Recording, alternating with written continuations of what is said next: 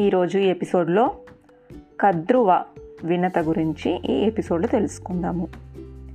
అక్క చెల్లెళ్ళు కద్రువ వినతలిద్దరూ ఒకనాడు సముద్ర స్నానం చేస్తున్నారు. మీది మీదికి వచ్చి పడుతున్న కెరటాల నుంచి తప్పించుకుంటూ ఆడుకుంటున్నారు. చల్లగా గాలి వీస్తుంది. దూరంగా తోటలో ఉంచి కోయిల కూతలు వినవస్తున్నాయి. హాయిగా ఉంది. మత్తుగా ఉంది. ఆనందంగా కళ్ళు మూసుకున్నారిద్దరూ. కాసేపటికి తెరిచి చూశారు. దూరంగా గుర్రం ఒకటి కనిపించింది. పాలతోనూ వెన్నెలతోనూ చేసినట్టుగా ఉంది ఆ గుర్రము. సముద్రపు నురుగులా తెల్లగా మెరిసిపోతుంది. ఇంద్రుని వాహనము ఉచ్చస్రావమది. ఎంత తెల్లగా ఉందో ఆ గుర్రం వెన్న ముద్దతో చేసినట్టుగా ఉంది. ముద్దొచ్చేస్తోంది అంది వినత. గుర్రం తెల్లగా మల్లెపువ్వులా ఉంది. అనుమానం లేదు. అయితే వినత మాటను ఒప్పుకోకూడదనుకుంది కద్రువ. ఇలా అంది. తోకనొకసారి చూడు ఎంత నల్లగా ఉందో. నిజానికి గుర్రం తోక కూడా తెల్లగానే ఉంది. నల్లగా లేనే లేదు. కానీ కయ్యానికి కాలు దువ్వినట్టుగా కావాలనే ఆ మాట అంది ఆమె. లేదు తెల్లగా ఉంది. కావాలంటే జాగ్రత్తగా చూడు. నల్లగా ఉంది. నువ్వే జాగ్రత్తగా చూడు. నువ్వు ఆట పట్టిస్తున్నావు. అబద్ధం ఆడుతున్నావు. తోక గురించి అబద్ధం ఆడాల్సిన అవసరం నాకు లేదు. నీ చూపుల్లో ఏదో లోపం ఉంది. లేదు కద్రు తోక తెల్లగానే ఉంది. నీకెందుకలా కనిపిస్తుందో మరి? అంది వినత. ఆ మాటకి కద్రువ కోపగించుకుంది. ఇలా అంది. తోక నల్లగానే ఉంది. కావాలంటే పందెం వెయ్యి. ఓడిపోతావు కద్రు. వద్దు. ఎవరు ఓడిపోతారో తర్వాత సంగతి. ముందు పందెం వెయ్యి. చెప్పు. ఏమిటి పందెము? తోక తెల్లనిదని తేలితే నేను నీకు దాసినవుతాను. నువ్వు చెప్పిన పని చేస్తాను. కాదు నల్లదని తేలితే నువ్వు నాకు దాసిగా పడి ఉండాలి. ఉంటావా? అడిగింది కద్రువ. ఉంటాను అంది వినత. కొడుకు ఆ నూరుని శాప ప్రభావము ఆమెనలా పలికించింది. పంచభూతల్లారా విన్నారా? మా పందెం దీనికి మీరే సాక్షి అంది కద్రువ. పద దగ్గరకెళ్ళి గుర్రాన్ని చూద్దామంది వినత. ఇప్పుడు కాదు రేపు చూద్దాం. స్వామి సేవకు వేలయ్యింది. పద అంది. ఇద్దరు అక్కడి నుంచి బయలుదేరారు. ఆ రాత్రి నిద్ర రాలేదు కద్రువకి. గుర్రంతో ఒక తెల్లగా ఉంది. దాన్ని ఎలాగైనా నలుపు చెయ్యాలి. చేస్తే దాసిగా వినత తన పాదాల దగ్గర పడి ఉంటుంది. చెప్పిన పని చేస్తుంది. సవితి పోరు ఉండదప్పుడు అనుకుంటూ తెల్లార్లు గడిపింది. తోకను నలుపు చేయడం ఎలా? అని ఆలోచించు సరైన ఆలోచన తట్టింది. ఆనందపడింది. అంతలోనే కళ్ళు చెమర్చుకొని కొడుకులందరినీ పిలిచింది. ఏమైందమ్మా? ఎందుకు ఏడుస్తున్నావు? అడిగారు కొడుకులు. తను వినత వేసుకున్న పందెం గురించి వివరించింది కద్రువ. దానికి ఏడుపు దేనికి? గెలుపు ఓటములు ఇంకా తేలలేదు కదా? అన్నారు పిల్లలు. తేలలేదు కానీ నేను ఓడిపోవడము తప్పదు. ఎందుకంటే ఆ గుర్రం తోక తెలుపే అంది కద్రువ. అలాంటప్పుడు పందెం ఎందుకు వేశావు? మీరు గెలిపిస్తారని అంది కద్రువ. పిల్లలకేమీ అర్థం కాలేదు. ఒకరి ముఖం ఒకరు చూసుకున్నారు. నేను ఎట్టి పరిస్థితుల్లోనూ ఓడిపోకూడదు. ఓడిపోయి దాసిని కాకూడదు. అందుకు మీరేం చెయ్యాలంటే చెప్పు ఏం చేయమంటావు? అడిగారు. మీరంతా ఆ గుర్రం తోకను అంటిపెట్టుకొని వేలాడాలి. వేలాడితే నల్లగా ఉంటుంది. నేను గెలుస్తాను అంది కద్రువ. వాసుకి మొదలైన పిల్లలకది నచ్చలేదు. అధర్మంగా గెలవడము పద్ధతి కాదన్నారు. తప్పమ్మ వినత కూడా మాకు తల్లి లాంటిదే. ఆమెను దొంగదారిలో దాసిని చేయటము పద్ధతి కాదు. అది ధర్మ విరుద్ధము. నీ కోరిక బాగాలేదు. కాదు కూడదంటావా? తోకను పట్టి ఉండాలంటావా?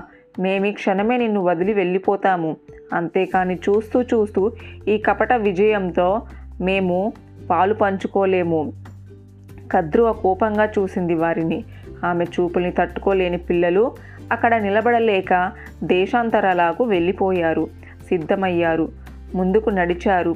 తల్లినని గౌరవించక తన మాటని చెవిన పెట్టక వెళ్ళిపోతున్న పిల్లలను చూసి కద్రువ కోపము రెట్టింపయ్యింది. భగ్గున మండిపడింది. ఇలా శపించింది. పాపాత్ములారా మహామునీశ్వరుడు నరుడు కుంతీదేవికి అర్జునుడుగా పుడతాడు. అతని కుమారుడు అభిమన్యుడు మనవడు జనమేజయుడు చెయ్యబోయే సర్పయాగంలో మీరంతా నశిస్తారు. శాపగ్రస్తులై వెళ్ళిపోయిన వారు వెళ్ళిపోగా మిగిలిన వారు తల్లి శాపానికి భయపడి వణికిపోసాగారు. తమలో తాము చర్చించుకోవని చనిపోవడం కన్నా తల్లి కోరిక చెల్లించి రుణం తీర్చుకోవడము శ్రేయస్కరం అనుకున్నారు.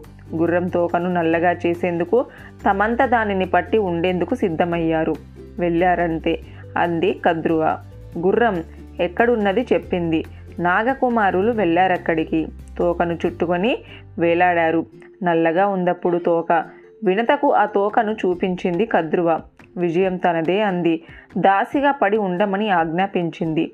అంగీకరించింది వినత. నాటి నుండి వినతకును అనేక విధాలుగా హింసించసాగింది కద్రువ. ఎంతగా హింసించిన పల్లెత్తు మాట అనక దుఃఖాన్ని దిగమింగుకుంటూ శాప భారాన్ని మోస్తూ రాసాగింది వినత. పెద్ద కొడుకు శాపం అనుభవించాల్సిందనుకుంది. శాప విమోచన కోసము వెయ్యి కళ్ళతో ఎదురు చూడసాగింది. పెరిగి పెరిగి గరత్మంతుడు అత్యంత బలవంతుడయ్యాడు. బ్రహ్మదేవుని లాలనకు కూడా నోచుకున్నాడు.